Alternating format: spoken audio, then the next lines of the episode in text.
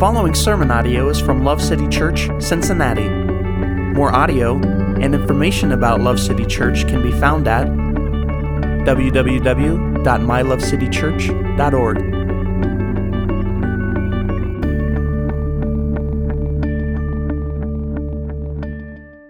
This week, Pastor Andrew is going to teach us the Bible, um, but first we have a, a video introducing kind of the main idea of what he'll be talking about to us today. Good morning, everyone. I'm Pastor Andrew, one of the pastors here, and I'm good morning. And uh, as this is Fifth Sunday, we would normally be answering a question drawn from those asked by our children in their discipleship classes. However, since we are in the midst of the, our study of the Book of Hebrews, Vince does not want us to leave our discussion there. So I hopefully will be explaining one of our, ne- or our next section of Hebrews as if one of the children asked the following question. Why do we even need a sacrifice like Jesus? Why can't God just forgive us like we're supposed to forgive each other? This, I hope you see, is a simple but profound question, one that plagues the philosophies and the mentalities of many people around us. Perhaps you have also wondered why God requires sacrifice, that is death, as part of how sin is forgiven. My aim is to explain why. Now, I have been accused a few times today of speaking too long on occasions. So I have scripted out exactly what I'm saying today. There you go. And I am sometimes told that I use words that you need to consult the dictionary or internet to understand. I hope you will allow me to explain each of my terms I'm going to use in my outline for the benefit of those, both children and adults, who do not seem to know all of my big fancy words. Okay. So let us read our passage together. Hebrews chapter nine, verses one through fourteen. Now, even the first covenant had regulations for divine worship in the earthly sanctuary, for a tabernacle was equipped, the outer sanctuary, in which were the lampstand, the table, and the sacred bread. This is called the holy place. Behind the second veil, there was a tabernacle in which is called the most holy place, having a golden altar of incense and the Ark of the Covenant covered on all sides with gold, in which was a golden jar holding the manna, Aaron's staff which budded, the tables of the covenants, or the covenant, uh, and above it were the cherubim of glory overshadowing the mercy seat. But about these things we cannot now speak in detail. Now, when these things have been so prepared, the priests are continually entering the outer tabernacle, performing the divine worship. But into the second, only the high priest enters once a year, not without taking blood, which he offers for himself and for the sins of the people committed in ignorance. The Holy Spirit is signifying this, that the way into the holy place has not yet been disclosed, while the outer tabernacle is still standing, which is a symbol up for the present time. But accordingly, both gifts and sacrifices are offered, which cannot make the worshiper perfect in conscience, since they relate only to food, drink, and various washings, regulations for the body imposed until a time of reformation. But when Christ appeared as a high priest of the good things having come, he entered through the greater and more perfect tabernacle, not made with human hands, that is, not of this creation. And not through the blood of goats and calves, but through his own blood, he entered the holy place for once for all time, having obtained eternal redemption. For if the blood of goats and bulls and the ashes of the heifer, sprinkled for those, sprinkling those who have been defiled, sanctify for the cleansing of flesh, much more will the blood of Christ, who through the eternal Spirit offered himself without blemish to God, cleanse your conscience from dead works to serve the living God. Now, for those of you who take notes, the sermon will have five A's and then two C R's. Let's take the verses a few at a time. Are you going to come help me? Okay. First, we see the apparatus of the first covenant. The apparatus of the first covenant. I'm going to read the verses again. Now, even the first covenant had regulations for divine worship in the early, earthly sanctuary, for a tabernacle was equipped, the outer sanctuary, in which were the lampstand, the table, and the sacred bread, which is called the holy place.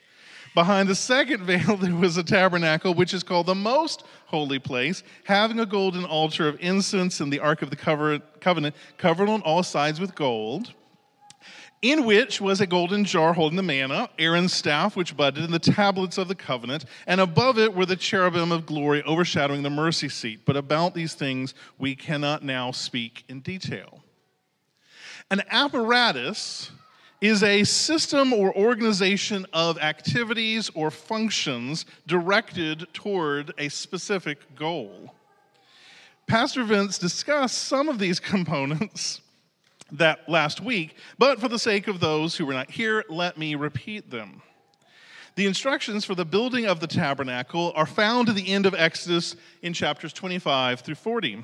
What we need to be concerned with here is the very clear visual reminder of separation. The tabernacle itself is surrounded by a courtyard whose wall was five cubits high, and that translates to at least seven feet tall. While the tent containing the holy place and the Ark of the Covenant was ten cubits tall, so fourteen feet tall. Now, when you entered into the courtyard, you would have to walk forty feet before you could reach the altar of burnt offering where you made your sacrifice. And then the front of the t- holy tent was another forty-six feet away.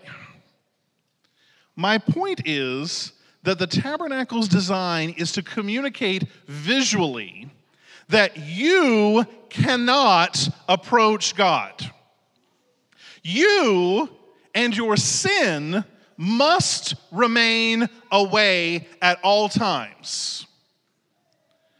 Only priests of the tribe of Levi, properly trained and properly prepared, would even dare to enter the holy place.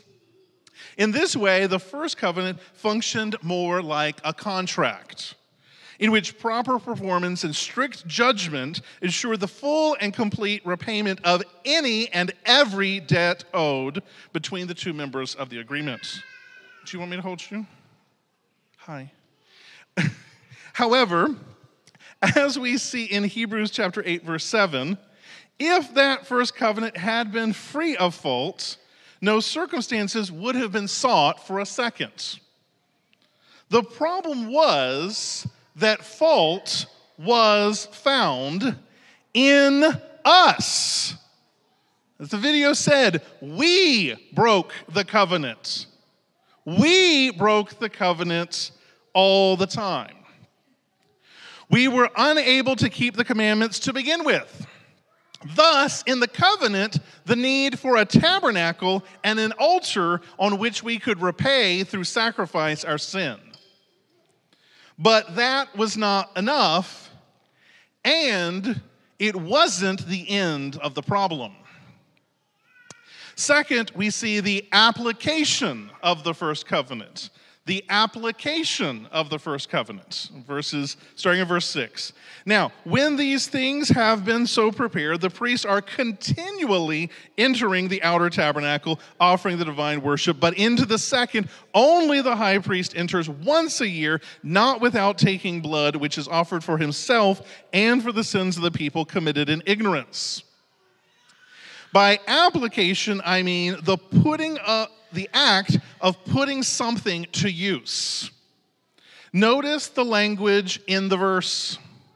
Continually entering the outer sanctuary. Yes, outer tabernacle, excuse me. We did not once forget, mess up, and disobey a commandment. We kept on disobeying every single commandment.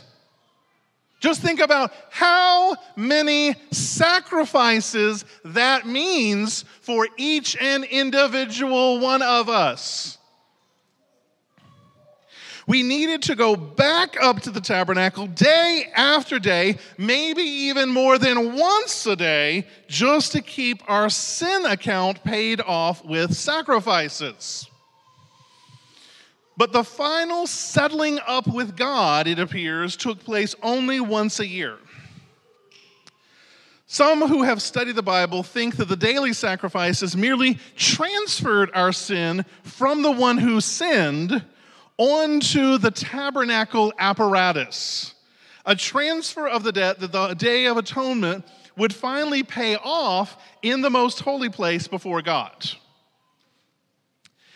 Follow my thinking. You, the human, would sin. That sin would first be transferred onto the animal sacrifice who was taking your place in dying for that sin, for the violation of God's commandment. Then the priest, acting as God's representative, transfers the guilt, the penalty, and the justice due for that sin onto the tabernacle, like a ledger of you paying off part of your debt. Then, on the Day of Atonement, once a year, the high priest takes the ledger of all of the sins of all of the people, including his own sin, and as we see in verse seven, for the sins of the people committed in ignorance. That is, for sins that didn't get a sacrifice because we didn't even remember that we sinned, either because we didn't know the command or because we didn't care about the sin. The high priest takes all of that sin for the year into the most holy place. And the understanding is, in front of God, who is sitting on the Ark of the Covenant, he asks for mercy at the mercy seat. Because all of the sacrifices, all of the prayers, all of the apparatus of the tabernacle was still not enough to forgive the sins of each person, much less the sins of all the people. Every year we would have to go back, and every year we would hope that the high priest did his job correctly. What if he messed it up? What if the ledger doesn't get paid off? What if the ledger never gets paid off? Third, we see the apparition of the new covenant. The apparition of the new covenant, verse eight. The Holy Spirit is signifying this, that the way into the holy place has not yet been disclosed while the outer tabernacle, and some translations say the first tabernacle, is still standing, which is a symbol of the present time. Accordingly, both gifts and sacrifices are offered, which cannot make the worshiper perfect in conscience, since they relate only to food, drink, and various washings, regulations for the body imposed until a time of reformation. An apparatus is an act of appearing, or anything that appears, especially something remarkable or startling. We learn in Galatians three, verse twenty-three through twenty-four, before the coming of this faith, we were held in custody under the law, locked up until the faith that was to come would be revealed.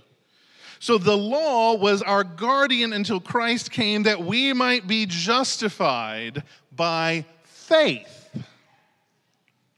The first covenant, as it came to how we were able to fulfill it as much as we did, became, like I said before, a contract.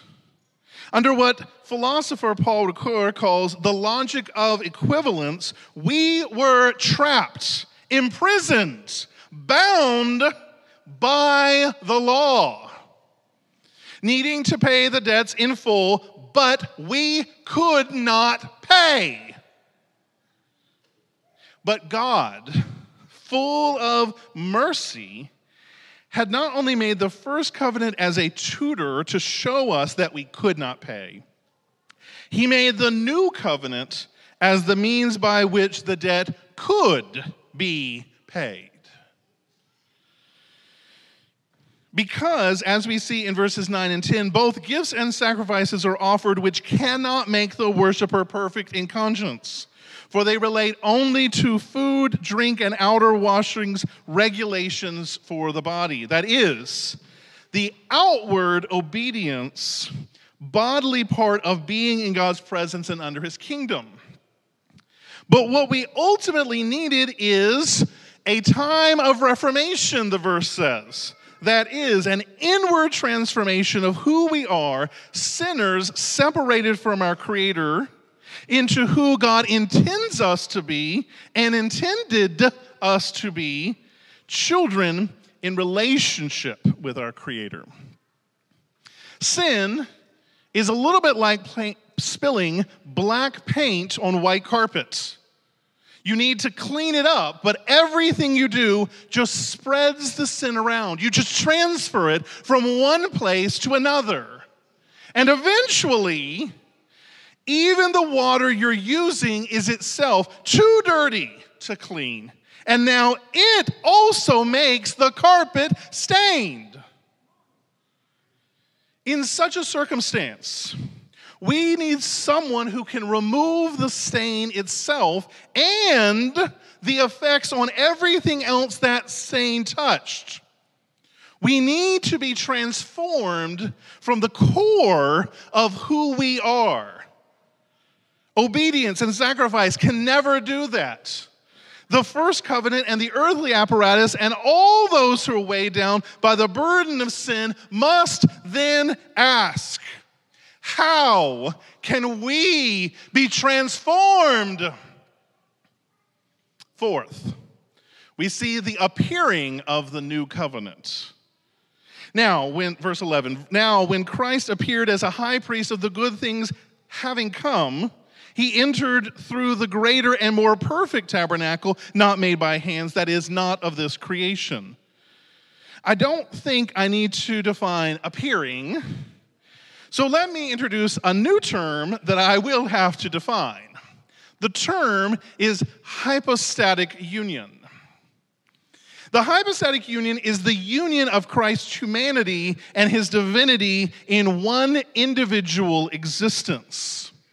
That is, that Jesus is fully God and fully man all the time in his incarnation.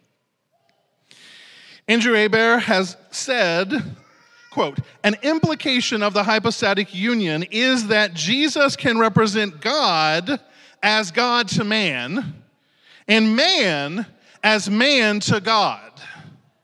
That is, in the incarnation, we see God, but God sees all of humanity. In this way, Jesus is the ultimate high priest. Ultimate meaning final, but also ultimate meaning conclusive. We should expect no other sacrifices, no other high priest, no other temples or tabernacles or apparatus, because no other is ever needed again. Now, we need also to see the wordplay here in Hebrews. He entered through the greater and more perfect tabernacle, not made by hands, that is, not of this creation. Here, the writer of Hebrews is talking about the human body of Christ. That is, that in Christ, hypostatic union, in Christ being fully God and fully man, in Christ, God is dwelling or tabernacling with us humans as a human. The first tabernacle is God sitting on the mercy seat, separated from us by two curtains, and now we can touch God. Let me quote here from Athanasius, famed defender of Christ's divinity at the Council of Nicaea. He was twenty-seven years old at the time. So you young people better start, know your doctrine. Okay.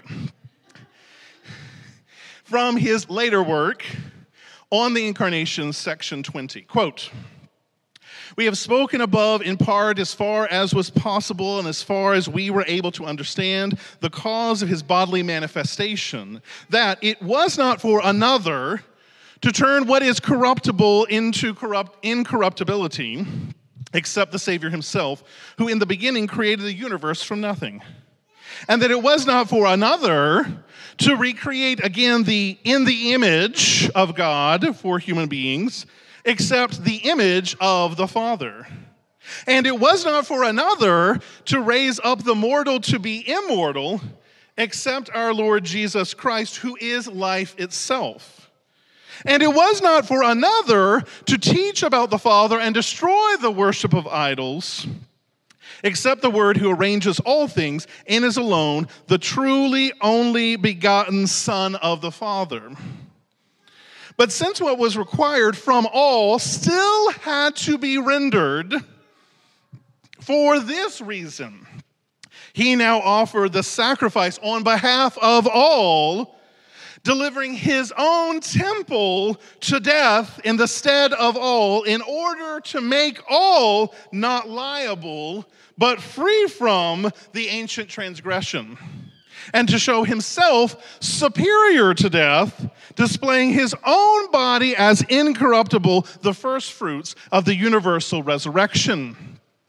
Therefore, the body, as it had the common substance of all bodies, was a human body. Yet, by the coming of the word into it, it was no longer corruptible in its own nature, but because of the indwelling word of God, it became immune from corruption. And thus, it happened that both, both things occurred together in a paradoxical manner.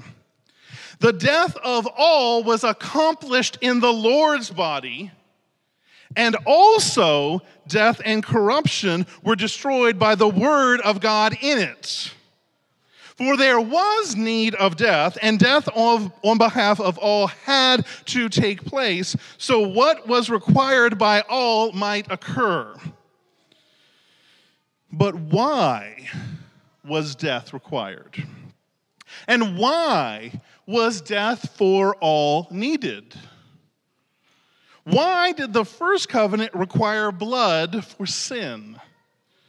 Time is brief, but let us go back to the beginning, to the garden where it all begins. In the video we watched, we learned about the four covenants that God made with humans through Noah, Abraham, Moses, and Israel, and finally with David and his family. We saw that humanity broke all of these covenants, but Jesus came to restore them. But the problem existed before even all of the covenants. Noah and his family were saved from the flood because corruption had already entered the world and contaminated everything. The problem started with the sin in the garden, where humans, starting with Adam, broke God's law and rebelled against God's authority. In Genesis chapter two, verses sixteen through seventeen, God tells Adam, "From any tree of the garden you may freely eat, but from the tree of the knowledge of good and evil you shall not eat, for on the day that you eat from it, you will certainly die." Now, many people around us will notice that in Genesis three, the very next chapter, when Adam and Eve eat the forbidden fruit, they do not die, but instead are simply expelled from the garden. But notice that everything does start to die. For my Lord of the Rings fans, when the light leaves Arwen, she begins to die, even though she does not immediately die. Adam and Eve are sent away from the tree of life, and they begin to die. The earth and all of the animals represented by the serpents are also condemned to die, even though, apart from the serpent, none of the rest of creation had rejected God's law and authority. You and I, our sin corrupted even those that had not sinned. To put it simply, because of Adam, because of us, everything, everything in creation began to die. Death was already a consequence of our sin. When God renewed that covenant of creation with Noah in Genesis chapter nine, verses four through five, God tells humanity that you shall not eat flesh with its life, that is, its blood. For certainly I will require your blood of your lives, and from every animal I will also require it. From every person, from every man as his brother, I will require the life of a person. You see, blood represents life, and sin re- requires death of the one who caused the sin. So the corruption of the world that caused animals to kill humans, that causes humans to kill humans, that causes humans to continue to reject God, requires the repayment in the form of blood, that is, in the form of death. The tabernacle is then, again, a teacher. Our sin requires death because death is the consequence, as Romans would say, the wages, what we have earned because of sin. Just like Adam and Eve, we are cut off from the source of life, that is, God, and only repayment, death for sin, can enable us to be restored to God. As Athanasius wrote, God had to enter into our created world as a human to reconnect humanity back to the source of life that is himself, and then pay the penalty that the sacrifices of animals, because they are not the sinful humans, and the prayers and good wishes and thoughts and love and feelings and goodwill cannot repay.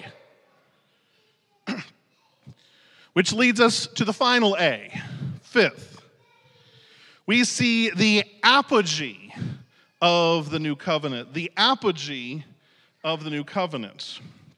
Verse twelve, and not through the blood of goats and calves, but through his own blood he entered the holy place once for all, having obtained eternal redemption. For if the blood of goats and bulls and the ashes of the heifer sprinkled on those who've been defiled sanctify for the cleansing of the flesh, how much more will the blood of Christ, who through the eternal Spirit offered himself without blemish to God, cleanse your conscience from dead works to live, to serve the living God?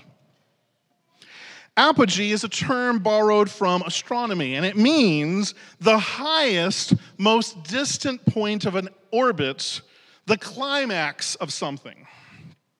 So now let me quote from another church father, John of Damascus, who writes in his work, An Exact Exposition of the Orthodox Faith, section eighty-four, quote, so then, every act and miracle of Christ was great and divine and wonderful, but the most wonderful of all is his precious cross.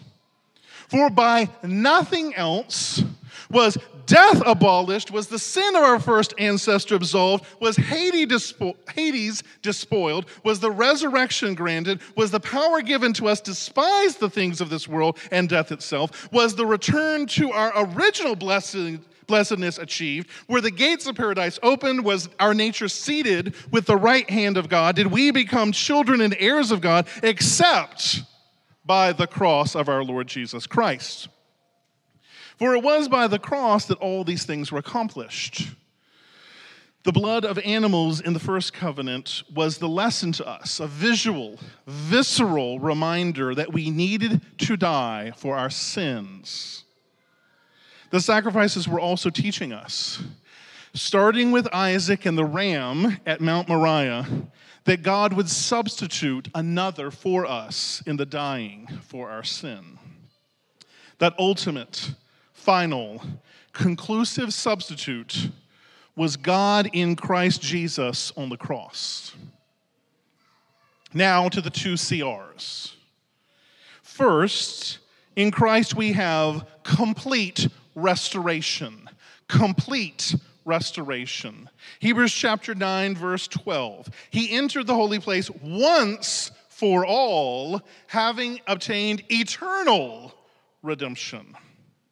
Now, if we go back to Hebrews chapter one, verse three, we see that Jesus, as then continues, when he had made purification of sin, sat down at the right hand of the majesty on high, end quote. He not, not only was the redemption completed, as in historically ended, it is also continuing, that is, having obtained eternal redemption, as in futuristically begun. Right? Is not, for the Christians, simply a convention that we start history's enumeration with Jesus. He is the end of the old world. He is the beginning of the new world. The first covenant also cleanses our outside.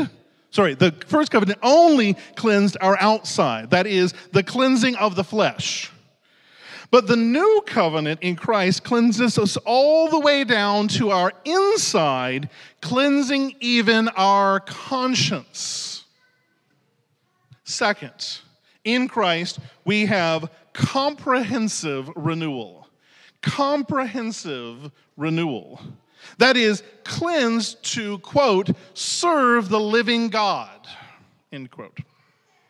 Through Christ, we get a new master, this we call redemption. A new life, this we call regeneration. A new way, this is we call conversion. A new kingdom, this is what we call restoration. A new status, this is what we call justification. A new family, this is what we call adoption. A new identity, this is what we call union with God. A new love, this is what we call sanctification. A new certainty, this is what we call perseverance. And a new destiny, this we call glorification. There is nothing remaining that is not affected by the cross and the sacrifice of Christ. Just like there was nothing that was not affected by the sin of humans, there is nothing that is not affected by the cost of Christ. This is why Romans calls Christ the second Adam. The earth is being renewed into a new creation. The life of creatures are being restored so that Isaiah eleven verse six can promise that the wolf will dwell with the lamb and the leopard will lie down with the goat, the calf and the lion will live together. We as humans are being restored to each other through the grace of reconciliation, which empowers us to forgive without sacrifice as we have been forgiven with the sacrifice of Christ. Because we need no further sacrifice in order to forgive. We humans are also being restored to God, transformed in the resurrection to the life incorruptible, so that we can dwell with our Creator, untainted by sin and unhindered by shame or by guilt, restored to Him and He to us as it was in the beginning. This, this is why we need a sacrifice like Jesus. And this, this is why God can't just forgive us like we forgive each other. We can't forgive each other until He forgives us first. The repayment of the debt, the settling up that we offer to each other is insufficient in the economy of God. Instead of the logic of equivalence, God operates according to the logic of superabundance.